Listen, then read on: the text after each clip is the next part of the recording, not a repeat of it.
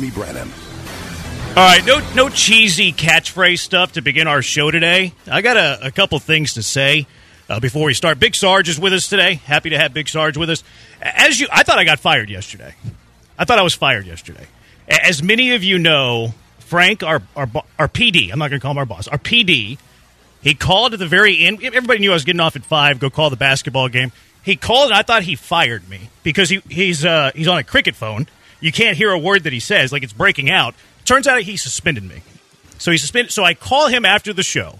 I say, "What's what's going on? Like, what's happening right now?" So, well, the calls and emails. I can't do this stuff right now. So we had it out. We got into an argument. Yeah, we got into an argument, and um, turns out we ended up getting a like the suits, the people upstairs. They mediated our conversation today. Today, I had no idea I was doing a radio show today. So we had a little conversation. We we had a, a mediator that was uh, looking at all of it, kind of listening to us. We had it out, took a couple hours, and long story short, I said, if I'm not doing today's show, I'm not doing any show. Wow. So here I am. I don't. I'm not going to say anything else about it. I'm not going to talk about it anymore.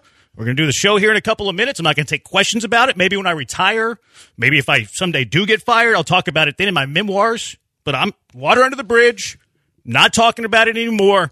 And I, am I'm upset about it too because I, am very happy to do a show with you for the first time ever, and we got to deal with this nonsense. Hey, well, look, hold on. Are you telling me that I was this close to being the other B? Because like my real name is Brian Barefield, so it the Killer Bees, like I'll fit right in, right? Yeah, I don't know how much so, they like you, Sarge. I, was, I, have no idea. I couldn't. I can't speak for them. Hey, I thought they I was, don't like me very much right now. Hey, look, I listen when when I when I found out that I was actually able to come up here, I was like, yeah. oh well, look at that, man. That's, somebody likes me. Yeah, if they if they if I was hosting with Blankers today, I might have said see you Monday. Yeah. But since it's you, I was like, no, I'm working today, and it's all right. Here I am. So we're gonna move on. We're gonna have a good show. Sarge and I are gonna have a great time. Yeah. Uh, Sarge and I have known each other for a few years. Met on the Texans beat. I don't think we've ever talked for more than three minutes. Yeah, probably. Yeah, for sure. We have not. the, the, the few minutes after I got out of that closed door meeting, whenever we talked out there, was probably the longest conversation we've ever had. We've we've chatted on Twitter. Uh, you know, we've we've had good sports debates, and I'm sure we'll do that over the next three hours as well. Uh, everybody's familiar with Sarge. Uh, yeah. he needs no introduction, but if you don't, you've been living under a rock. At Big Sarge Sports on Twitter, it covers all of Houston sports. Rockets Wire, Texans Wire, uh, where you can find his work, covers the Astros. He's all over the place. Um, I've never told you this. I, I, commend you for making Sarge a thing in Houston. Like. Sarge, Sarge, Big Sarge Sports, and Sarge is synonymous with Houston sports now. Yeah and you built that from the ground up with nothing. Yes. So I, I, want to commend you for, for that before we go any further. I, I, I, appreciate that and the hard work that you have. So that's something I wanted to say to you. I think you're one of the hardest working people in the business. Now I disagree with a lot of stuff you say, of course, but, but you of are course. you are one of the hardest working dudes, and I, I respect that. Hey, so look, before uh, Mark Berman retired, right, the last year of Mark Berman, I used to always tell him they say, "Hey, you know I'm the black Mark Berman, right?" I said because of every wherever you are, I am too, Mark. And I said, and he's like, "Oh, sorry, just you know, just call yourself Sarge." I was like, "No, I'm the black Mark Berman because." I said, "Could you imagine that was your Twitter handle? Right at Black Mark Berman. Right. He would be like, because because you know Mark Mark grew up not too far from Prairie View A&M University where I graduated from. That's so right. I'm like, yeah, Hempstead, Mark, right? Uh, yep. Yeah, he called me the other day at 10:30 at night. Berman? Yeah, he called me the other day at 10:30 at night. I'm like, "Berman, it's 10:30. My wife and kids are asleep. What do you want?" and he's like, "Hey, hey, tell me about this little Twitter subscription thing." I was like, dude, I'm trying to sleep. Uh, Berman's not retired. Like he's retired, but he's still he's still trying to angle. You know what I mean? He's still think, trying to hustle. You think he was talking to you through his little headphones, the one that, the wire on? Yeah, I don't know. I know his. I, I, mean, his wife sounded like she was in the air, and he's cussing up a storm. Yep. Like I'm like Mark. I'm, I'm like whispering. I'm like I'm trying to keep everybody asleep. I, lo- I love well, Mark. Well, you know what's so crazy about when you you said about Sarge is. it's funny, man. The like a lot of people don't even call me by my first name, or I don't think a lot of people in this industry know knows me by my first name. Like I put it like this, and yeah. you know, just hey, listen, let me tell you and the listeners. I'll be name dropping all day. Don't don't worry about that. I, I, I, work with a guy who does that, so yeah, yeah. I'll, so feel, I'll feel right at home. You know the you know the you know Cal and Hannah McNair. You know I, have seen like, that. I saw I saw uh I saw Cal on your tailgate. On your pickup truck. Both of them was on the Texas tailgate. I didn't. I, was Hannah sitting on it, or was Yeah. she standing next to it? no, it? she was sitting next to me. Oh, I was okay. standing up, but That's right. you know they don't like me to call them the McNairs. So Cal and Hannah, right? They don't like you. They don't. I call him Cool Cat Cal. We're on a first name basis. I've never met him. Uh, He- you know, so we, uh, but they call me Sarge. You know, I remember when Matt Burke, when Matt Burke first got here, the defense coordinator for the Houston Texans, when he was uh, doing his introductory press conference. You know, so it's my turn, and I was like, "Hey, how you doing, Brian Barefield, Texans Wire USA Today?" And so. Uh, one of the PR people looked at me like sideways, and I was like, "All right." So afterwards, he's like, "Hey, why did you say your name was Brian?" I told him your name was Sarge. I was like, "But that's not my name." He said, "Well, that's what we call you." So anyway, I think the uh, the only reason that I knew your name was Brian's because at the press conferences sometimes Yeah. they'll say instead of saying most of the time they'll say Sarge, Yeah. but every now and then they'll say, "Hey Brian, next question." Yeah. I think the Astros might, but everybody else calls you Sarge. Yes. is that right? Well, no, Gene calls me Sarge now. Does too. he call you Sarge yeah, now? He calls me Sarge too. Well, there you go. Right. Uh, Sarge covers all all the Houston sports. Certainly, right now he's covering the Texans. In fact, you were out at the Texans a little bit earlier today. Yes. I was. Uh, I was listening to the. Uh, I, I wasn't listening to the slow. They don't post the slow. Like I listened to those after the fact. I was watching a couple of the clips. I was actually listening to the C.J. Stroud uh, presser yesterday. I thought you asked him a great question about audibling and where he's at with the offense because I was wondering the same thing. Because you'll see C.J. Stroud at times come to the line, and every now and then he'll check out of plays, but not a lot. That, that shows that how much trust they have in a rookie quarterback, though, that he can check out of plays. But the reason why I asked him that question was because I don't know if you remember, it was uh, I think it was late in the third, maybe the fourth quarter, where he got sacked. You remember they brought um, I forgot who it was, the defensive, the I'm sorry, the linebacker right off the end, Uh-huh. and so in that play though, CJ doesn't move the protection, and actually he motions John Metchie out. So I'm like, but there's a guy standing on the end over there, like on the other side of the guy that Laramie. And so I'm saying to myself, is he allowed to audible mm-hmm. or is he allowed to change the play? Like, does he see that? Or even like sliding the protection over from left to right. I've been wondering the same because the sack numbers are up. You know what I mean? Like what? I don't. I don't always think it's the offensive line. Like Yeah. sometimes it's they're sending six and you got five to block, free rusher. Sometimes they're overloading one side, and like you said, maybe they're motioning a guy away Exactly. when he Yep. could have stayed there. Uh, so I, I found that question fascinating. One of the things I wanted to ask you, since you, you're around uh, the Texans each and every day, and, and like it's awesome to watch the Texans now because they're a good football team. Like they're a favorite to make the playoffs after we watched 11 wins in the last three years. Uh, I appreciate your service and covering them the last three years as they won 11 games and had to deal with a lot of nonsense. A lot. What do you think is the realistic expectation for the Texans this year? What is a fair expectation for this Texan team? Second round of the playoffs. Okay. They're going to get past the wild card and go to the divisional round. I don't. I don't know if I see AFC Championship game yet, unless there because there's still a lot of football to be you know left to be played. And so if you know some injuries occur to some of these other teams, I mean, look at we're looking at Jacksonville now. We don't know exactly how long Right. Trevor Lawrence is going to And to even be the out. Kirk injury. Right. And so if there's some injuries, then, you know, I could see them potentially getting to the AFC championship game, but definitely the divisional round. And There, there are, there aren't too many teams that I look at in the AFC that I feel that can beat the Houston Texans on any given Sunday. that's where my like that's where my hangup is at because I'm with like a realistic expectation. Heck, they might win the division. They, they could be you know three seed in the post. They might be hosting a wild card game. Exactly. Like it depends on the bracket, things like that. Uh, I think that the AFC's wide open. Uh, the the top like Miami's really good, but Miami can't beat good teams. But I love watching them play. Like that offense is incredible. Uh, you know, some people are hit or miss on Baltimore. Either you love Baltimore, or you don't love Baltimore. I I don't love Baltimore. I Where- love Baltimore. Do you? Yeah, I, I love Baltimore, especially because of what Lamar Jackson Mm-hmm. gives you on that offensive end. But their defense Yeah. will keep them in every game.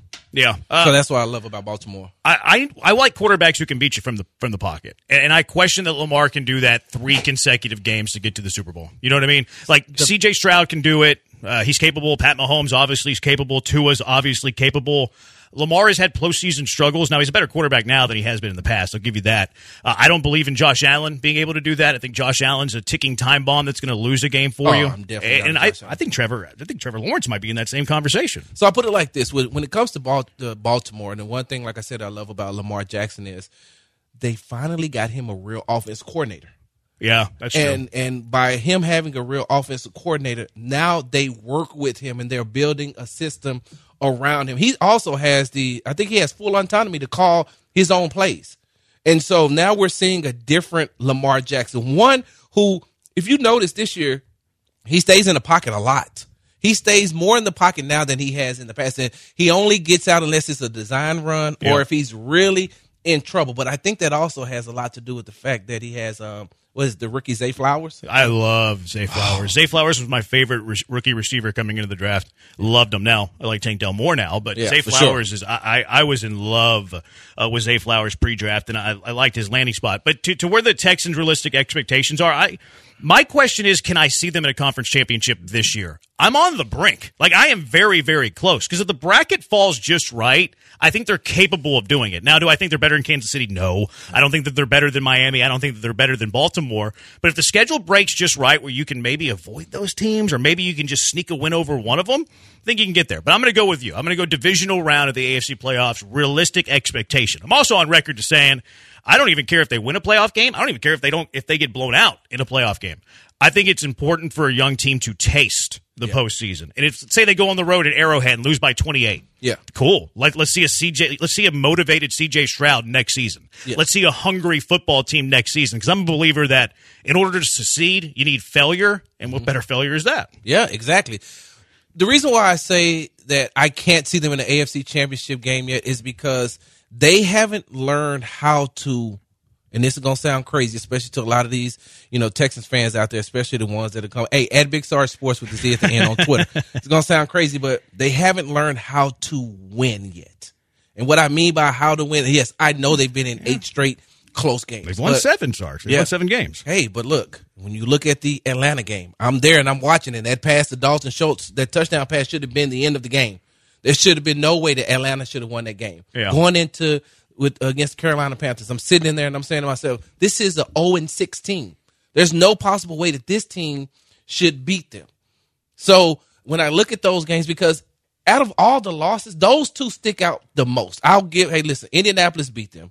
You know, come the first game against the Ravens, you just had to chalk that up as a loss. Here's a Sure. you know a perennial Super Bowl team. So, but I just don't know if they're able, if they're ready to make those type of plays yet to get them over the hump and to get to an AFC Championship game, win an AFC Championship game. I don't think that they're there yet. Yeah. I think that they can get there, and so they're still a team. I don't. I don't want to say they'll get there and get wide eyed, but like that playoff pressure is totally different than a regular season game against the Atlanta Falcons. Yeah, I see where you're at. Like if their ceiling's a ten, they're playing it like a six. Because Yeah. I, I think that they have left a lot of meat on the bone. Like you look sure. at them offensively, what are they sixth and seventh in the uh, league in total yards, but they're like just barely in the top ten in points per game. Like it shows you that their offensive should be like their offense should be scoring more points than it is. It's like, well, why? Well, you're probably fizzling out in the red zone a little bit. Uh, I do think that they, there's a lot of room to grow. Yeah. It's kind of one of the things that makes me optimistic about them. Yeah. But to your point, like if they stay there. Then you're not talking about an AFC conference championship, not even close. But real quick, Jeremy, on the flip side of that though, I'm like, I I don't think we've seen the best football from CJ Stroud yet. And that may come late. Let's hit that on the other side. Why, why do you think that CJ Stroud hasn't played his best football yet? 713 780 ESPN, HRP listener line 713 780 3776. I'm back and better than ever. Twitch.tv slash ESPN 975. He's at Big Sarge Sports on Twitter. Uh, Joe's at Joe George Radio. I'm at Jeremy Branham. Busy show. Bad Take Boulevard on a uh, Thursday. We do it each and every Thursday. Joe makes the list this week. In fact, he's going to lead off the list. Uh, we'll talk. Uh, Sarge, Sarge, we, we talked about one thing before the show that he wanted to push back on me on, and that was Dusty Baker. So we'll get to that at some point. Uh, but why does uh, why does Sarge think that Stroud still has a lot left in him this year? Still a lot left in this year. Also, do we have to start preparing for life after Bobby Slowik? It's the Killer Bees on ESPN 97.5 and ESPN 92.5. Five. All right, he's Sarge. I'm Branham. Joe George behind the glass. Blanker's out today. Uh, wife had surgery yesterday, meniscus. We didn't. Uh, did you ask him, Joe? I didn't ask him. I don't text Blankers. Did you? Uh, did you ask him how the surgery went? I saw it was good on Facebook. He said Oh, okay. posted on Facebook. Good. So, So good. Good for. Uh, Good for her. Good for Mrs. Blank. Glad is glad she's well. Uh, at Big Sarge Sports on Twitter, I'm at Jeremy Branham, hanging out with you. All right, Sarge, what did you mean? Stroud still has lots of room this year because obviously, you know, rookie quarterback still plenty of room to grow in his career. We don't expect a rookie to have the peak year of his career, although we have seen some quarterbacks that peaked in their rookie year. Most of the time, it's because of injury. What what, what can he still do this year that would take that next step? learn more of that playbook and make it his. Hmm. That's another reason why I asked him the question at the press conference the other day because I I wanted to know to see how much of that how much of that playbook do you know and how much do are you able to tinker with it? And just like he said he said hey me and Bobby sit down I take the stuff I like and we you know throw away the stuff that we don't like. And you know we we had I, I definitely have to do this while I'm on air. Having Davis Mills and Case Keenum in that room for him, they they help him out a lot, a whole lot. And you know, a lot of people think, well, how can Davis Mills help him? You know, based off of the way we watched him play, whatever the case may be. Davis Mills is a smart guy. Mm-hmm. Davis Mills. Uh, most of the time when he walks into the room, he is the smartest guy in the room. I will say that. He's not smarter than Case, Big Sarge. I mean, big. I, mean, I know. I know that Davis Mills has the Stanford education. I know it's the Ivy League school out in the West, but U of H is tier one, baby. There's nothing better than the University of Houston. I'm going to say yes because my wife There you go. Go graduated twice from U of H. Her um, both her daughters are graduate. Well, one graduated and one is graduating next Friday. So yes, I Congrats will say them. that. Hey, did you know for the longest time I thought uh, Case Keenum and Kirk Cousins was pretty much the same person? Um, I've never I really mean, seen them in a room together. Case won 13 games before uh, Kirk got there. And what would they call it? The Minneapolis Miracle. Yeah. Before, and then they got rid of him. He said he has his eyes closed when he threw the ball. But, you know, getting back to uh getting back to CJ, I just feel like once he, you know, with this last stretch of games, I think that now it's time for Bobby to say, "All right, CJ, we've got everything we need on tape. We see what you what you like and what you don't like. This is what we're rolling with." And once he's able to have that and to be able to hone it and make it his and make the, you know, be able to make the reads as far as uh, the reads and the routes, make them his, personalize them instead of them just being Bobby's. So I feel like there's a next level, and we've seen that. I mean, think Yeah. about it. When we watched him in the bowl game, we didn't know CJ could run like that until he got in the bowl game against Georgia. So I just feel like with him, he's like that. Like it's really weird to say, but you know, being around him, he's one of those guys that you just look at and you say, like he has that Jordan esque type. You know, It's a big word there, Sarge. Well, way better We, we thought Deshaun four. Watson was was MJ. Dabo Swinney said that Deshaun Watson was Michael Jordan. He was Michael Jordan behind closed doors, is what he was. Yeah, but I mean, this guy right here, man, he has it in the way that Yeah. he leads that locker room. So I just feel like you know his play can go up another level, leading him into next season. Yeah, I mean, I had I had doubts about Stroud coming into this year, mostly because of where he played as opposed to C.J. Stroud. You wanted Will Um, Levis, right? I I thought Will Levis was the best quarterback prospect. Yeah, I did kid. Uh, loved his arm, which I mean, his arm's great. Uh, he is the second best rookie quarterback in the NFL, which is better than a lot of people thought. So I'm not so sure that's a big miss. Where I missed was on Stroud. Like Stroud was wherever I, where where I was wrong, and what I didn't like about Stroud was were things that had nothing to do with C.J. Stroud. It was because he played at Ohio State. It was because he had first round talent all around him. And I do have a very like general philosophy that I like quarterbacks from like mediocre Power Five programs that elevate their program. Yes. So I kind of ding C.J. Stroud for my own personal you know theory and Gotcha. bias. Uh, the Georgia game I was like, wow, this guy's unbelievable. If he can be this, this is the best rookie quarterback. I, I had doubts he could continue to do that in the NFL. I was wrong. He won me over like that though. I was in in week two. I mean, he's special. I agree with you. Um, the question that I would have is, can he do all the stuff that you want him to do by the end of his rookie year? Yes.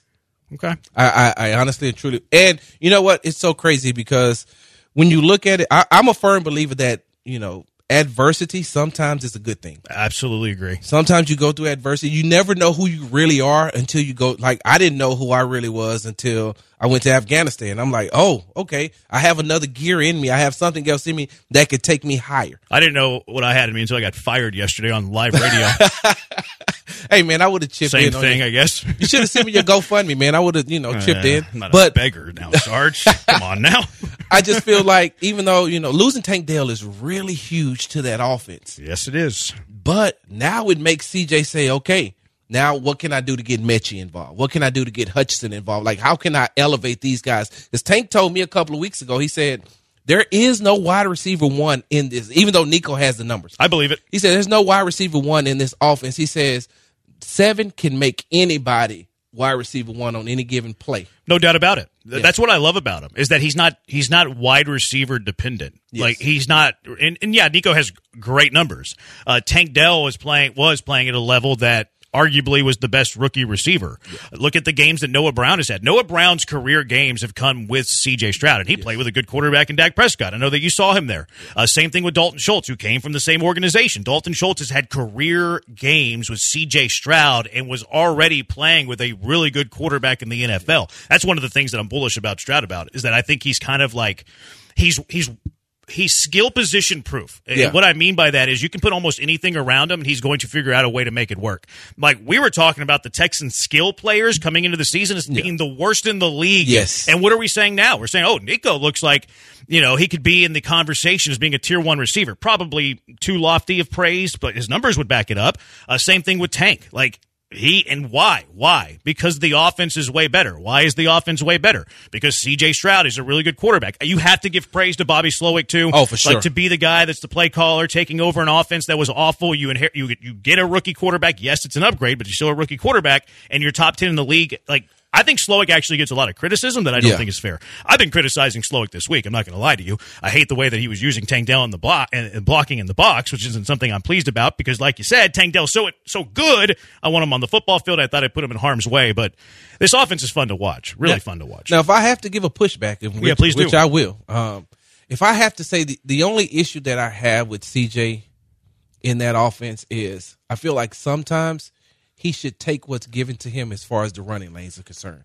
you mean you want him to run more? I want I want him to run when necessary, Uh-huh. and sometimes I feel like he doesn't. Like sometimes they'll drop the coverage and everybody's there, and he's like, it looks like he wants to run, but then he wants to stay in the pocket to see. And it has. Don't get me wrong, it has worked sometimes, Mm-hmm. but sometimes, hey man, get out of. I think what two weeks ago against uh, Jacksonville is the most I've seen him run because they were taking away everything. But that has been there the whole season. Yep. and I want him to get out and be able to run a little bit more. I disagree with that. I, I want I want him to do that on critical plays. I, like if it's a second down and eight, I, I don't want to see him do that. I want to see him do that on third downs or like in the red zone if you're running for the you know the goal line, things like that. Or if you're in a playoff game, then like utilize that more. I think we saw it a little bit with Stroud in his final year at Ohio State. Like why didn't he do that during the regular season? Well, why put yourself in harm's way when you're winning by multiple possessions? Now the Texans don't have this luxury, as you know. Yep. But then we saw it in the Georgia game when he absolutely needed to.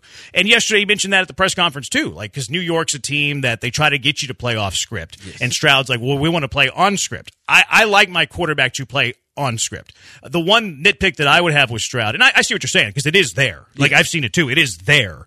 Uh, I want to see that on critical plays, critical games, critical moments. I, I don't want him to be a running quarterback that runs a lot because now you're you're opening yourself up to injury. I don't want him to do that because he's so important.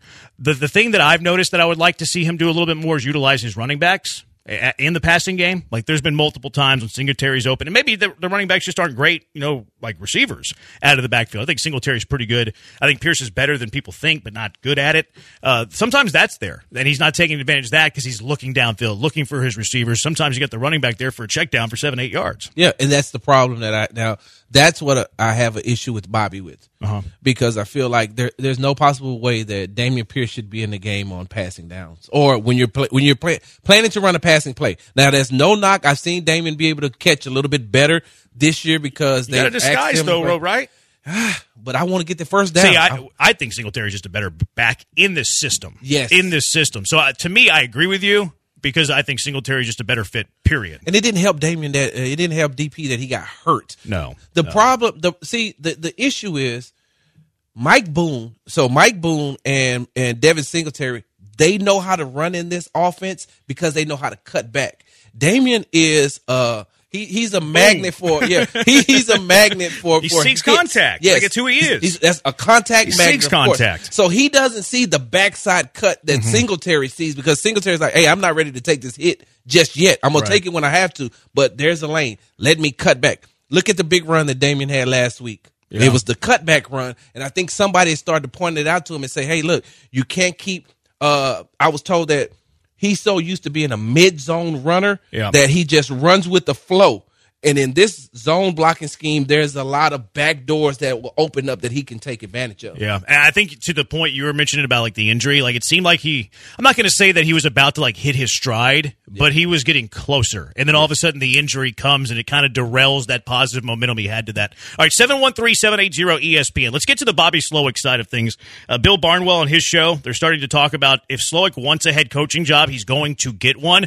Uh, we, we we have to prepare for this, don't we? We have to prepare for life after Bobby Slowik. 713-780-ESPN HRMP listener line 713-780-3776. Tomorrow, uh, Joe's going to be doing the uh, the show with me. We're going to be out at remote. We're going to be at uh, Air Team Heating and Cooling because it's the season of giving. Air Team Heating and Cooling and ESPN 97.5 have teamed up for a holiday drive benefiting DePelchin Children's Center. Now through Friday, drop off donations at Air Team to support our Houston youth in foster care. Our station will be broadcasting live all day on Friday. Stop by, say hello with your donation. Most needed items and donation info you can find at airteamltd.com. Airteamltd.com. It's the holiday drive benefiting DePelchin Children's Center brought to you by Air Team. 97.5 and 92.5. Twitch is saying that I didn't like uh, CJ's S2 scores. Um, I didn't. I mean, if I, I'd rather have a quarterback that has high S2 scores than low S2 scores. Now, Stroud proved me wrong. He proved that stupid test wrong. Well, who who, who had the highest?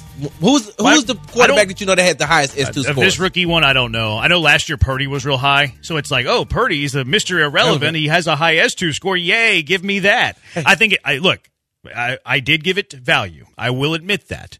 Do I give it value today? Absolutely not. Can I give you a Brock Purdy story? not. Yeah, of course. real quickly.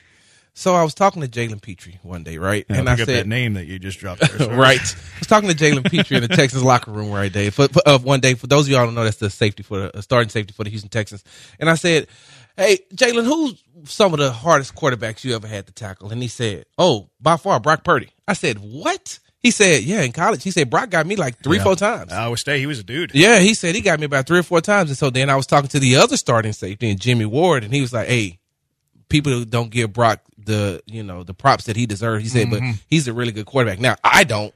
I, I think that he's just a really I think that he's Alex Smith 2.0. He's a good system you can find. Alex Smith with the last pick of the draft, though, that's a that's a home run. Yeah. Oh, So where would you so outside of that San Francisco system, where can he go and be a starting quarterback and do what he's doing now?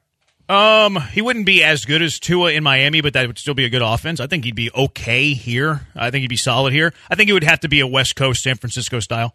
I, I think that is his his niche. I think it is pigeonholed for him. He better be buying Deebo lunch with the money he's saving from living with his parents every day. So he better he better be buying because Deebo is what helps him out a lot. No doubt. But I mean, every quarterback kind of has that, though. Yeah. Like, I mean, you look at Tua, he's got Tyreek, Waddle, an unbelievable running game. Um, Stroud's elevated his dudes, but Nico Collins been really good. Tank's been really good. Sure. Um, I mean, look at Mahomes. Mahomes is struggling a little bit more than you know, relative to the rest of his career. Hmm. Why? Well, his receiving room's not great. It's true. So it's uh, kind of difficult there. The Twitch is also asking why you block everybody here, Sarge. They're saying, can uh, can you ask Sarge to unblock us? Wow. Who? who? Yeah, a bunch Oh, of them did. There was like three or four. I guess I have to find out who they are. Tell them to send it. Send, send, your, their uh, names to send you. your Twitter handle onto the Twitch. yeah. And Sarge will think about Well, only- unblocking you. I only or so I can block you. no, you're not going to block them. It's fun. I mean, everything's on the table here. Yeah, I only block people who get. I, I I don't mind having a back and forth. Like that's what you know, sports debates and talks are all about, or even just talks in general, back and forth on social media. But when you get disrespectful, Yeah. that's when I'm like, hey, look, I got I can control my own energy. Sure. So I don't want that energy on my page being coming towards. So if I blocked you, it's because you know you got disrespectful, and I didn't want to get disrespectful back. I don't. Uh, I don't tell grown men how to behave because Yeah. they're grown men. Uh, I can uh, tell people that they're being a little soft. I think you're being a little soft with the block button, Sarge. Just ignore it. Just push it away. And plus, here's the other thing: you're giving them satisfaction whenever you block them. Uh-huh. Well, you're I- giving them satisfaction. well, guess what? I don't know that I'm giving them satisfaction because I got them blocked. Yeah. So That's a good point. You know, it's just like I put it like this. You know, I, I, I equate it to this. If you're at a bar, right, and you're going back and forth with a guy at a bar, then you just like, you know what? I can just get up and leave the bar, and I never have to see you again. So that's what I do on Twitter. Oh, Yeah. I could just block you, and I never have to talk to you or interact with you again. Fair enough. I, I use the mute button instead of the block button. Um, also notice you turn off comments every now and then. What's the story behind that, Sarge? Why do you turn off comments? You start you start like a little bit of engagement, then you turn off the comments so nobody can talk to you. Because I don't want people talking to me. sometimes I look. Sometimes I'll say something that I just want to be able to Get talk. and chest. you know what though? I'll tell you off air another reason why I'm doing it. You're going to be like, "Wow, Sarge, you're Well, sorry, that's no fun. You can't just drop that nugget and then don't- tell everybody. Well, you have a lot of listeners who would probably No use- one's listening to use, us. Use my, our ratings? I don't want them to use my marketing scheme. I'm kidding. Your marketing scheme. Yes. Yeah, okay. Fair enough. Fair enough. Uh, do you? We have to start preparing for life after Bobby Slowik. I think seven one three seven eight zero three seven seven six. Uh, by the way, uh, the Bill Barnwell show. Him and uh, his co-host. I'm not sure his name. They were they were talking about because look, I think there's going to be a lot of job openings this year, like seven, eight, nine, ten. How many we'll see? Maybe there's a retread or, or two, maybe like two or three. But that means like six or seven new coaches are going to be given head coaching jobs. Slowik is the OC of the biggest offensive turnaround in the NFL and has handled a rookie quarterback unbelievably well. Here was Bill Barnwell on the Bill Barnwell show, kind of discussing Bobby Slowik's candidacy as a head coach in the NFL as soon as this offseason. That would surprise me. But again, it's not like there are a lot of no-brainer options. You know, Bobby Slowik is in his first season as a play caller. He's 36 years old. So many different cycles, we would just say, ah, he needs another year. He's not there yet. Now, with potentially eight to 10 openings happening and not that many other guys that are just surefire candidates, guys like him are going to get interest here in a way that they wouldn't have in previous I years. think that's the be- that's the meat of it there. That's the meat of it there. Sarge, I've been hoping that we don't have to worry about a new offensive coordinator as soon as next season. CJ Stroud, that press conference we were talking about earlier yesterday, was talk- I think it was to your question, was talking about how he's very much looking forward to the future of he and Bobby Slowik growing together. Yes. The future might be over as soon as this season. You would think Bobby's not ready. Bobby is not ready to be a head coach. While that might be true, that doesn't always deter people from being a head coach. Yes, that that is true. But I don't think that he's ready to. I put it like this: I feel like he's looking at the future, saying, "Now, if I ride this thing out a, a year or two, an, another year or two with CJ, we may be able to get to the Super Bowl. Now, other jobs are going mm-hmm. to open up, so I'll have other opportunities. And I don't have a bad. I'm not in a in a bad place right now. So you know what? I think I'll just stay here for another year or two and ride this thing. out. kind of the, the Ben Johnson thing that did last the, the Lions OC that the Texans wanted to interview him. I, I don't think the Texans ever did get a chance to interview him. I know he interviewed one or two spots and then pulled his name out of consideration. I think he might have interviewed with the Texans actually uh, very early in the process, but it'd be the same route, like hot shot OC. Yep. Could get a job if he wanted it. He decided, hey, give me one more year in Detroit, see what opens up next year. What would you put the percentage at? If some one to one hundred, what is the percentage chance that Bobby Slowik is a head coach in the NFL next year? Ten percent. Wow, I'm at fifty. Yeah, I got no, I got 50. I got ten. But here's the thing: if he does decide to go that route, I think they already have his replacement in the building. You're going to say Jerrod Johnson. Of course, I love Jerrod Johnson. I went to school with Jerrod Johnson. Uh, The Ger- big guy. Jerrod Johnson ghosts me whenever I text him. He's a he's a huge guy. People he'd, he'd be a good player in the NFL if he didn't have that shoulder surgery in A and M. He's got records at Texas A and M. I think Jerrod Johnson's brilliant. And again, I, I know Jerrod personally. His father, his late father, uh, was my driver ed teacher. Like he was the principal in my high school. I, I have you know good history with Jerrod. He, closer with my cousin than me, but Jerrod and I know each other pretty well the issue that I would have with Jerrod, I think he's brilliant. I think he's going to be an unbelievable head coach eh, wherever he wants to be, whether it's in college, whether it's in the NFL. I don't love that he doesn't have a lot of experience in the Kyle Shanahan tree because I think that the Kyle Shanahan tree helps quarterbacks a lot. So, like, has he had enough time under Slowik in the Shanahan system to be a guy that you're going to give him a talent like CJ Stroud? yes. Okay. I think I think that what he's saying, and, and so we put it like I put it like this: it all starts with the quarterback. He has a great relationship with CJ. So mm-hmm. now he's saying, okay, CJ, look, we got the playbook from last year. We got the plays that we had last year. We're going to take the good ones and, you know, now it's time to, you know, put some new ones in for next year. Just, you know, hypothetically speaking. Sure. if I have that relationship with CJ already and I know what he can do and I know what I have as far as the offensive weapons are concerned, oh yeah, I can construct it. I can put it right together because I put it like this. Bobby was a defensive uh he, he was a defensive coach at one time, came over to the offensive side, now look what he's doing. But I don't think that Bobby could do that without CJ. So I'm not saying that it's a plug and play job, Sure. but I'm saying with the relationship that Jerrod Johnson and CJ have together, right in it. Or hey, look, hold on. Your guy Who's my Who's my guy? quarterback. He, look, if Jerrod gets the OC, if Jerrod gets the OC, Case could be the quarterback coach. Oh, okay. I see what you're saying. So um, I think they have the. if he wants it, he'd be a great coach if he wanted to be a coach. so they have the makings if Bobby decides to go somewhere. I just don't know where. I don't know where Bobby's going to go. What job is going Yeah. to open up where he's going to have what he has here? See, I feel like to me it's simple. If if Ben Johnson is not the coach of the Bears, like that's the question for Bobby Slowik. They're going to hire uh, Do you Bieniemy. want? That's a good job. Chicago's going to hire Yeah, Bieniemy. like like I, that's why I think it's it'd be Ben Johnson, Enemy, or Bobby Slowik will be the next head coach of the Bears. And the reason why I actually like that job for him is okay if he likes Caleb or Drake, he gets the choice of that with the number one pick. But then I think you can easily go back into Bears history and say, okay, we're going to bring in Ron Rivera as the DC and give Bobby that support system. And like there, like you have some weapons. But the question is going to be like, is do you like Caleb Williams and Drake Maye? If you don't, don't leave. Like you can't you can't have the New England job because we all know that's going to be Jerod Mayo. So like even if Drake Maye goes there, he's Or probably Vrabel. not going to. Or Vrabel, like, and like, where else are you going to go? Like, do you love Will Levis if Tennessee opens up? So like, I, I just to me it, it's it's Chicago if you like the quarterback and if they like you, Yeah. or stay here. Sarge, you'll, you'll learn this about Joe. He he mentions the Bears as soon as he possibly can, I try not every to. single day. That's you not true. try not to. He's You a- interrupted a great conversation to, to drop didn't in the Bears there. He's a Bears fan. Fantastic yeah, I'm from conversation. Chicago. Oh, so- well, here's my thing though. Why why a new quarterback? How come he can't just go and work with Justin Fields? I just think they're going to move on. Get Marvin Harrison first pick, and Marvin Harrison and Justin Fields together. Now, if I'm Bobby, I'm saying yeah, that intrigues me. Yeah, I mean Marvin Harrison, DJ Moore, like okay, like we're Can, cooking can here. Fields be that guy though? Like, because Yes. we hear about like Slowik and the San Francisco scheme. What do we hear? We hear precision. We hear on time. We hear on schedule. You're kind of the point guard that's operating like a high octane offense. What Fields never really known for his accuracy. Like, I don't know if he's that precise quarterback that fits the scheme that Slowik wants to run. Yeah, but uh, he hasn't really had anybody to help him out either. Like those, like Yeah, it's true. Last year, I could have went and played wide receiver. And I think I got Sarge, like two years. I think I got like two good red shirt years of eligibility left in the NFL. don't take this the wrong way, but I'm thinking more right guard with you. Wow. hey, look. Hey, look. Here's another name drop. You know, when DeMeco, you know, one day we was down at the uh, at Minute Maid Park when DeMeco threw out the first Oh, yeah. pitch, and he's like, "Hey, Sarge, you want to go play some linebacker for me?" I say, "I definitely take a practice squad check. I'll be I'll be a tackling dummy all day for, a practice squad check." Yeah, I would too. I'd be I, I would be more kicker. Actually, I'd probably be line uh, deep snapper. I think I have more of a Jon Weeks body than a Kaimi Fairbairn body. Uh, what about what about Carolina? Do you think there would be? Because I think Carolina would be interested in Slowik. Why? Because look at Slowik and what he's done with a rookie quarterback. Carolina, I think, would be interested in Slowik because again, what what would he just do with a rookie quarterback? Question now becomes to your point: Would Slowik be intrigued by Carolina? Carolina's a cesspool.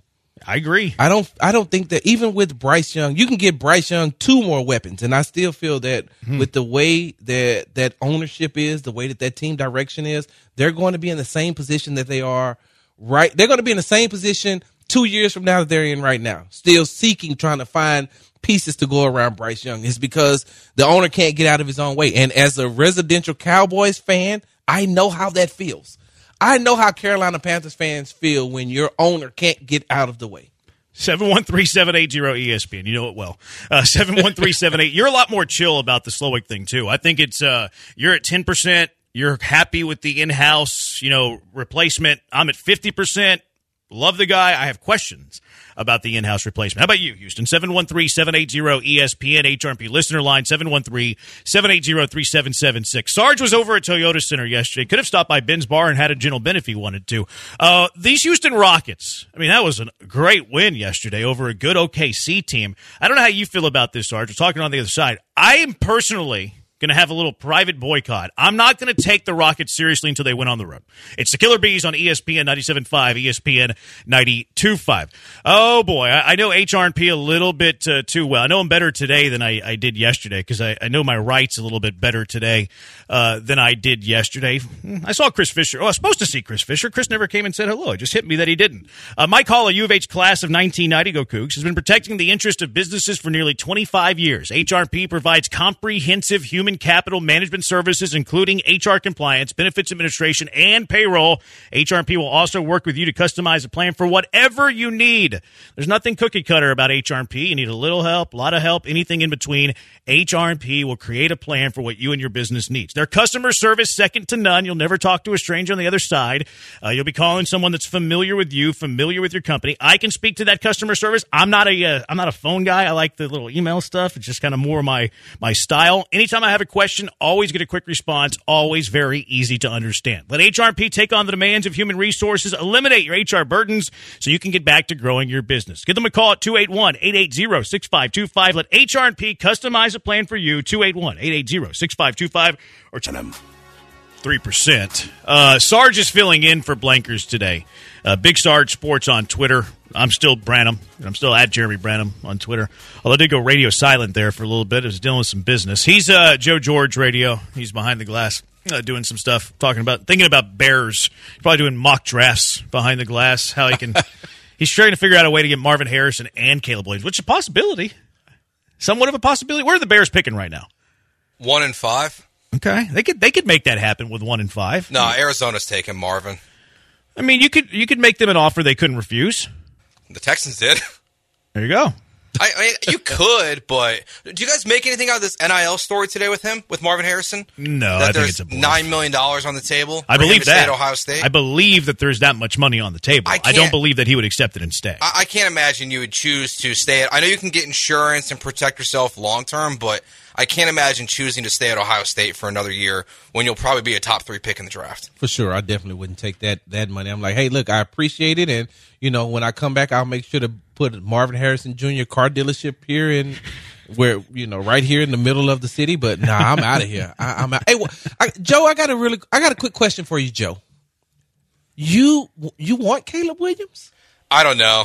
I, I don't know, man. what do you think about Caleb Williams? I don't. I, I- I think that he's become very pompous. He's very arrogant, and I don't think he's good as good as advertised. I, I think that's like I do kind of lean stick with Fields and take Harrison and then like Joe Alt and, and get a left tackle and a wide receiver and, and see what Ben Johnson or Bobby Slowik could do with Justin and then move on from there. Or honestly, I would even like I I would call Kirk Cousins if they're like hell bent on trading Justin Fields. You've lost your mind. no, I mean like it, it And I'm kind of a Cousins guy. He just kind of doesn't feel, fit the build there. They're, they're young, rebuilding. I understand, but I just don't know they're going to stick with Fields. Like I think they're going to move on for sure. I would be shocked if he's still their quarterback, but I don't really really love Caleb. I I do lean Drake Maye uh, of the two quarterbacks. I can see that. Yeah, yeah, I yeah. can see that. It can't, it- it's, I could see it going either way. I could see Caleb Williams being great. I could see Caleb Williams kind of being like a, a little bit Jalen Greeny as we segue to the Rockets, who won yesterday. I don't know if that makes any sense. uh, Rockets beat the Thunder yesterday by nine. I mean, they dominated this game. Really, I, I don't think that the score was an indicator of how. I thought the Rockets dominated. I know it was close at times. Uh, look how how much, what percentage of that game the Rockets led. The Rockets led had, had to have led for like ninety to ninety five percent of that game. Yeah. especially in the second half. Th- these are two different teams. Like it's Jekyll and Hyde at home, very very good. They're nine and one at home. They're zero and eight when they're on the road. And Sarge, the, the way that I felt about the Texans this year is like they earned my respect to the point where I feel like I can criticize them because now we're talking about a playoff caliber team. Yes. Like if they're a playoff caliber team, and even DeMeco talks about this, like we've earned this being a big game. They've also earned me being critical of a team that's playoff worthy because they put themselves in that conversation. Like be critical of a four win team last year, three win, four win the year before. Like whatever. Like I mean, they they didn't earn my respect. This year's team has earned my respect. The Texans have by far. That's where I'm at with the Rockets, and I, I, I- I think Ime Udoka's. I, I think he might be the best coach in the NBA. I know Spoelstra has the resume. Uh, look what Ime Udoka has done in this is only second year, which is hard to believe. Uh, but the turnaround he's had with the Rockets, what he did in Boston, getting them to championship. Uh, look at the development this quickly with all the young players. But until they win a road game, I'm not going to take them seriously. Yeah, and so I've asked him twice.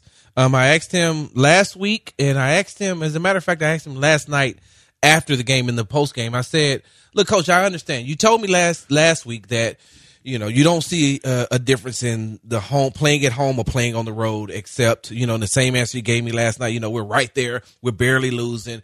You know, we're we're right there. We can get over the. We're going to get over the hump, and once we put it all together, together, you'll see a different team. I got I got all of that, but the record is showing me that you are two different teams, one at home and one away. And I'm going to tell you what, why I feel like they can't win on the road. Mm-hmm.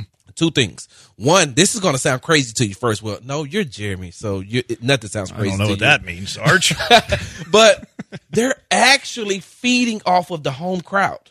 Like the home crowd is How's showing the, up. the- Has the buzz been pretty good there? oh, for sure. I haven't I haven't made it out to a game this year. Buzz pretty good. Yeah, and don't get me wrong, when you have the bigger teams come in, of course they still have their fans, but now I'm starting to hear more Rockets fans than I have in the last two, three years. Hmm. So they're feeding off of the home crowd. But the second thing is the Rockets the, the Rockets don't have a finisher. They want Jalen Green to be that finisher. He's not there yet. And you have to have a finisher to Yeah. win games on opposing courts. You don't think Sengun can be that guy? No, You think it has to be like a perimeter guy, guard guy? It has to be because you have to have the guy. The guy has to have the ball in his hands. Uh-huh. So when you look at when you look at around the league, right? So finishers, LeBron, he's going to have the ball in his hand. Devin Booker, You Kevin got, you Durant, got the Joker though. yeah, the Joker. He has the he has the ball in his hand, but he's a whole different. So I said that Sengun is baby Joker. I've said that since the day he was drafted. Watching him and his skill set, he's not the Joker yet. Yeah, super baby jo- Joker. Yeah, so he's not he's not ready to be able to finish that way. I'm talking about a guy that can get the ball at the top of the key and tell everybody get out of the way, or you know the the home crowd has gotten back into the game and they're ready to do all this stuff to to make them make it difficult for them on the court. They need that guy that can block out that noise and just go get a bucket. And I on the road, I don't see that happening when it comes to Jalen Green. I, I do think it's the signs of like a young team, and I agree with Ime that it's that it's going to come. But I'm not asking for them to be like an above 500 team on the road. Like you've played eight, be two and six. Yeah. Like you be win a couple. I'm not asking for a 500 record on the road. I, I tend to agree with with Green. I think that Sengun can be a closer. Uh, you know, you go to the post, you let him score, you let him pass. You know, whatever the defense dictates. Uh, I do want that guard that has the ability to do it as well, though. And what's so frustrating with Jalen Green, I'm probably happier with Jalen Green than where the city's at with Jalen Green. Yeah. Uh because I feel like the city's kind of low on Green because they're they're getting tired of like his inconsistencies. Maybe they're like at a three or a four. What would you say on a scale of one to ten where the city is at with Green? One to ten. Four. Okay, I was going to say a three or a four. I'm Yeah. about a six because he still shows his potential. He still has moments and games, entire games, where it's like, man, this guy that, that looked like an all star. I just watched that game for that, you know, the the entire moment that he was on the floor or all the minutes he was on the floor. That guy looked like an all star. And then the next game he has a stinker. The next game after that he has a stinker, and then he'll have another good game. Stinker, stinker. Looks like an all star. So you can see it in him. He has it Yes. in him. Now it's Ime's job to, you know, bring it out of them, bring it out on a more consistent basis. And I think Ime's tried a couple of different things to do this. And I think that Ime's thinking along the same same lines I am. The first one was the benching. Like benched him for the entire, well, I think it was the entire fourth quarter. if it was was. uh, entire fourth, I couldn't remember if it was like the last eight minutes of the entire fourth. The entire fourth, he had the little meeting with him on the plane on the way back that was well reported. And then Jalen Green had a couple of really good games after that my my thing with Jalen isn't so much like his ability and his skill and all of that because I think it's there. To me, it's the consistency and then the mindset, and I think the mindset's kind of what you're talking about. That killer instinct to go on the road and silence the crowd with a big shot with 30 seconds left to play. And and I said the city has is at a 4 Uh-huh. I, I'm at an eight. Okay, so you're even higher than me. I- he's talented. And and the reason why I say that is because I feel like when this is a new system for Jalen, right? New system. Now he has vets on the team. The vets want him. Hey man, here, take the ball, do what you need to do. In Jalen's mind, he's saying, "Well, I got to make sure that I'm passing the ball. I got to make sure that I'm doing this." I think the the game where he broke out and had like the 30 points, uh, you know, when he when he just got hot in the third and the fourth quarter, they kept feeding him the ball, and in his mind, he was like, "Yo, I'm hot. I'm about to take it over." But then he comes back the next game and maybe feels like he's doing too much. And so when he gets to that point where he's like, up, I got to make sure I pass the ball here. I got to make mm-hmm. sure that Dillon gets to, even though the ball came to me, you know, sometimes he's not selfish enough. And I think that Ime wants him to be selfish enough. But I also feel like where the Houston Rockets messed up, especially when it comes to a player like Jalen Green, there's no more John Lucas. John Lucas used to be in Jalen's butt Yeah, but make Ime, him better. Ime- Ime's there though now. He's not John Lucas though. He's not John. John. But Lucas. John, but John, like I, John has the resume. Definitely. Not arguing that at all. John didn't have the say of who was going to play the last 10 minutes of the fourth quarter. And oftentimes the greatest motivator is that bench. So, like, that's the. the- I, I agree with what you're saying about Lucas. But I think Ime also has that strong force, and he also has the say of who's getting run. And I think that might be the biggest trump card of anything else. True. 713-780-ESPN HRP listener line. Sarge wants to challenge me about Dusty Baker. I have no idea what he wants to challenge me about. Uh, we'll discuss it next. Also, what's that one extra move you want the Astros to make? It's the Killer Bees on ESPN 97.5 and ESPN 92.5.